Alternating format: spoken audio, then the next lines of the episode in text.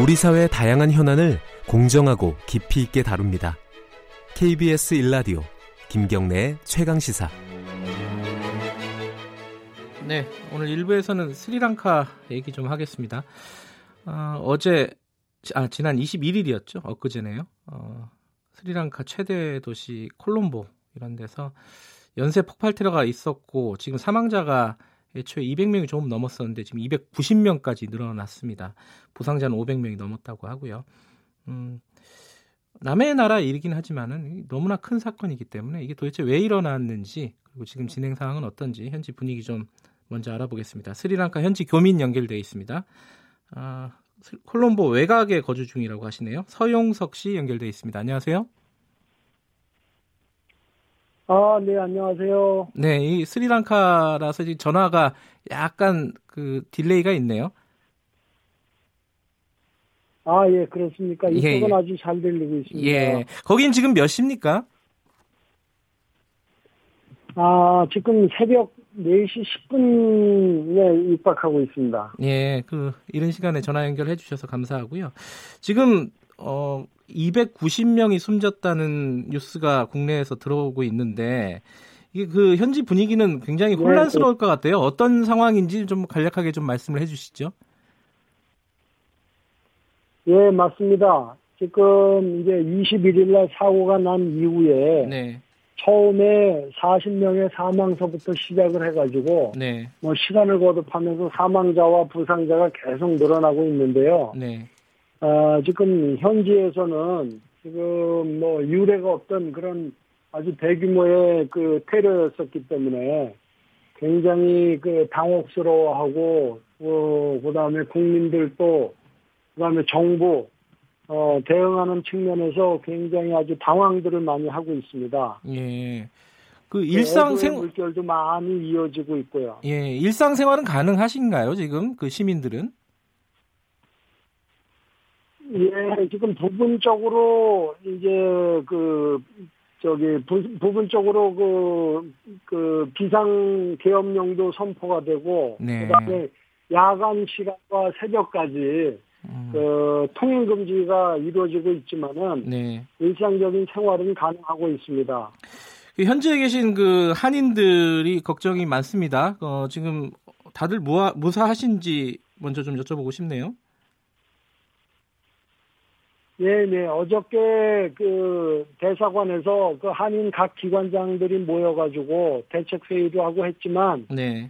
대사관에서 사고가 나자마자 열심히 그 한인들의 상황을 파악을 해가지고, 네. 다 어제 확인한 결과, 한인 거주자, 그 다음에 출장자, 그 다음에 여행자, 모두 해가지고 확인을 해서 한국인 피해는 한 명도 없는 것을 어제 확인을 다 마쳤습니다. 예. 굉장히 위험했던 순간도 있다고 출장 중인 한국인들, 한국인 중에요. 그렇다고 들었는데 맞나요? 아, 예. 그, 어, 이제 그 콜롬보에 있는 특급 호텔, 어, 특급 호텔 식당 3개를 대상으로 해가지고 폭파가, 자살 폭탄 테러가 일어났는데, 네.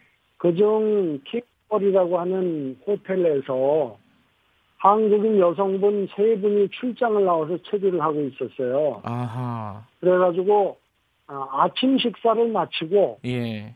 아침 식사를 마치고 세 분이 어, 두 분은 이제 방으로 4층 방이 4층이고 호텔 식당은 1층에 있는데 네. 두 분은 방으로 올라가시고 네. 한 분은 호텔에서 1층 바깥쪽에 바람을 쏘이러 예. 이렇게 나갔는데 세 분이 호텔에서 나오자마자 3분 후에 아하. 황 하고 터졌는데 그 상황을 바로 앞에서 지켜본 한국인 예. 중에 최고 그 측근자가 되셨어요. 그래서 예. 그분들은 아무 이상 없이 다친 다치지 않고 이상이 없이 바로 앞에 호텔로 지금 옮겨서 처리 중이십니다. 아 그래도 불행 중 다행이네요. 예. 아, 예, 아주 그 소식을 한인들이 듣고 가슴을 많이 쓸어내렸습니다. 그 스리랑카에는 한인들이 한 얼마나 살고 있나요? 예, 지금 그 한 800여 명이 살고 있는데 네. 어, 콜롬보에 어, 한반 정도가 집중해서 체류 어, 살고 있습니다. 네, 800명이면 뭐 적지 않은 숫자네요. 예, 오늘 말씀 감사합니다. 네, 네. 스리랑카 현재 아, 예. 교주하는 서용석 씨였고요. 이 사건이 왜 일어났는지 좀 알아볼 필요가 있겠습니다. 지금 종교 갈등이라는 얘기들도 나오고 있고요. 스리랑카가 종교적으로 굉장히 좀 복잡한 나라라고도 하고 어, 내전의 어, 여진이 아닐까라는 그런 해석들도 있습니다. 아산 정책연구소 장지향 중동 연구센터장 연결돼 있습니다. 안녕하세요. 네, 안녕하세요. 스리랑카가 종교적으로 굉장히 복잡한 나라입니까? 글쎄요, 뭐 대다수 한 70% 정도가 불교 신자고요. 네. 그 다음에는 이제 10% 내외로 힌두교, 이슬람, 그다음 기독교와 천주교 등인데 네. 뭐 이런 분포가 그렇게 굉장히 특별한 음. 경우는 아니거든요. 네. 그 요, 요번에 오늘 뉴스 보니까요. 어, 스리랑카 정부가 NTJ라고요. 이슬람 네. 뭐 가격 단체라고 하더라고요. 네네. 여기에서 어, 이범 테러를 저질렀다라는 발표를 했다고 하더라고요. 이 NTJ는 어떤 단체죠? 그러니까 저도 이렇게 테러 특히 이제 급진 종교 테러 조직을 연구를 하는데 네. 이 NTJ라는 조직은 굉장히 신생 단체라 저도 과연 아하. 이들이 이 이렇게 정말 대규모의 동시다발적인 테러를 할 만한 능력이 있을까라고 해서 네. 저도 끝까지 과연 이들일까라는 생각을 했었거든요. 근데 어제 네. 한 자정쯤 네. 이제 어, 당국에서 현지 급진 이슬람 테러 단체인 NTJ, 네. 내셔널 타우히드 자맛 의 뜻으로는 뭐 유일신 단체라는 뜻이거든요. 유일신이요? 네네. 어. 타우히드가 그뭐 oneness of God 그래가지고 유일신이란 뜻입니다. 아, 유일신. 예. 예, 예. 유일신. 예. 예, 예. 그래서 어쨌든 이 그 특수부대가 스리랑카 특수부대가 체포 작전을 벌여서 벌써 24명이나 네. 체포를 했고 이 와중에 이제 스리랑카 요원들도 한 3명이 죽었다라고 하고요. 음. 그래서 어쨌든 신생, 신생 조직인데 할수 네. 있느냐라고 해서 지금까지로는 신생 조직이되 외부의 도움을 받아 예를 들면 자금이나 뭐 네. 폭발물 그다음에 수, 그 테러를 수행하는 방법 등의 훈련 정도를 외부의 도움을 받아서 저지른 것이 아닌가라는 네. 생각이 듭니다. 그 만약에 그 스리랑카 정부 얘기가 사실이어서 NTJ가 테러를 저질렀다고 한다면요. 네, 이왜 이 기독교 그 교회들을 주로 공격하지 않았습니까? 맞습니다. 왜 기독 기독교가 굉장히 분포가 적잖아요 스리랑카에 소수라고 네네. 알고 있는데 네. 어, 왜 기독교를 이렇게 공격을 했는가 그 배경을 좀 설명을 해 주시죠.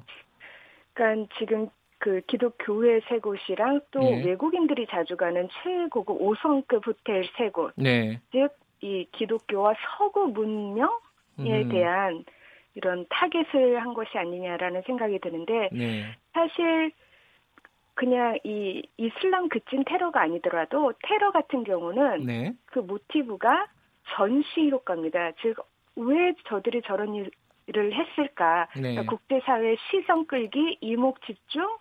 그래서 뭐 가끔씩은 얼마나 많이 죽이느냐보다 얼- 얼마나 많은 사람들의 시선을 끄느냐가 목표라고 음, 얘기를 하는데 네. 그래서 아까 말씀하신 것처럼 그렇게 많은 수도 아니고 그렇다고 극소수도 아닌 이 기독교도들을 노린 거는 그냥 문화적인 종교적인 테러를 음, 노린 것이 아니냐. 그래서 시선 집중을 받고 싶어서. 그리고 이런 일들은 주로 이슬람 극단적 폭력주의 조직들이 주로 사용하는 방법이기도 합니다. 예. 그 제가 뉴스에서 보니까요. 한 10년 전에 어, 네네. 어, 내, 내전이 한 20여 년 동안 지속됐던 내전이 종식이 됐다고 들었습니다. 네네. 그 내전이 어, 지금 이 테러하고 어떤 역사적인 맥락이 다 있나요? 어떻습니까? 사실 그렇지는 않습니다. 아? 왜냐하면 네. 이 내전이라는 게 무슨 종교 간의 갈등보다는 네. 이 그러니까 1983년부터 2009년까지 그러니까 이 다수 종교인 네. 그리고 이렇게 다수 인종인 이 어, 정부군과 네. 타밀 반군 많이들 들어보실 텐데 네. 타밀 호랑이라 그래서 이 힌두교도이지만 이들은 세속주의 그다음에 마오주의 예. 공산주의 혁명을 내세웠었습니다. 네. 굉장히 교조적 으로 사회주의를 해석하면서 혁명을 부르짖었는데 이들이 그러니까 뭐 최초로 자살 폭탄 테러를 고안한 테러 조직이긴 하지만 음. 단한 번도 이런 종교적 내지는 인종적 정체성을 강조한 적은 없고요. 아하. 그러니까 핍박받는 사람들이 사회주의 혁명을 통해서 뭐 세상을 뒤집겠다 라고 내세우면서 지난 26년간 내전이 지속되었어서 음. 지금 이렇게 정말 기독교도 내지는 서구인들 외국인들이 밀집해 있는 어, 지역을 굉장히 이렇게 타겟으로 삼은 이런 테러는 스리랑카 역사의 굉장히 새로운 모습이고 음. 사실 전 세계가 무슨 IS라고 하는 이슬람 급진 조직, 예. 어, 급진 테러 조직이 그렇게 막 종교적인 타겟을 어, 삼아서 하는 이런 테러 조직이 모든 뭐 전 세계 사람들한테 굉장히 새로운 음. 현상입니다. 그 새로운 현상이라고 하면요. 스리랑카에서 이런 종교적인 테러가 새롭게 벌어진 어떤 배경이라고 할까요? 이유를 해석한다면 뭐가 있을까요? 저는 이게 스리랑카 뭐 국내의 문제도 물론 있겠지만 그것보다는 네. 그러니까 외부적인 영향이 크지 않나 음. 생각합니다. 그러니까 예를 들어서 이번에 이 NTJ가 테러를 벌인 다음에 네. 보통 테러주의자들은 테러를 그 테러 이를 수행한 다음에 네. 배후를 자처를 하는 거 하거든요. 그렇죠.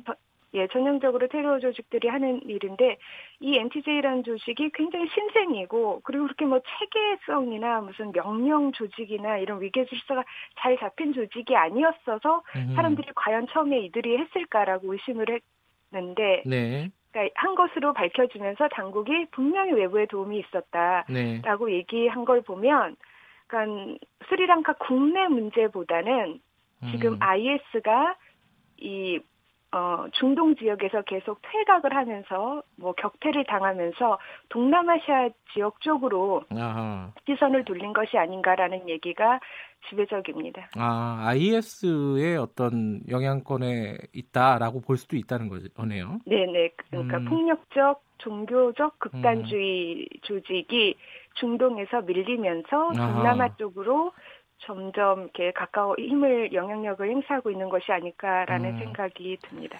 이 스리랑카가 뭐 각종 선거가 좀 예정돼 있나요?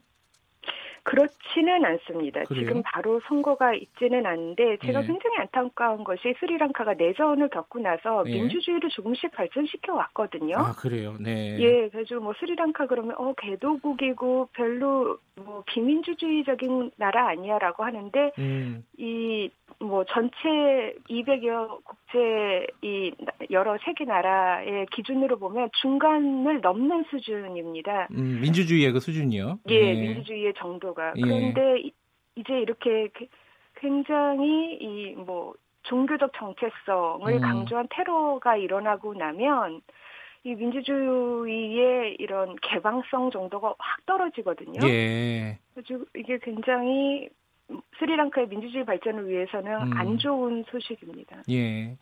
이좀 굉장히 한 사회로 보면은 큰 상처가 될 텐데 이 아, 상처를 물론입니다. 예. 어, 잘 수습을 했으면 좋겠습니다. 시간이 많이 걸리겠어요. 근데 워낙 큰 사건이라서.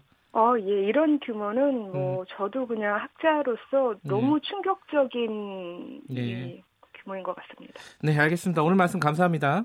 예, 예, 감사합니다. 아산정책연구원 장지향 중동연구센터장이었습니다.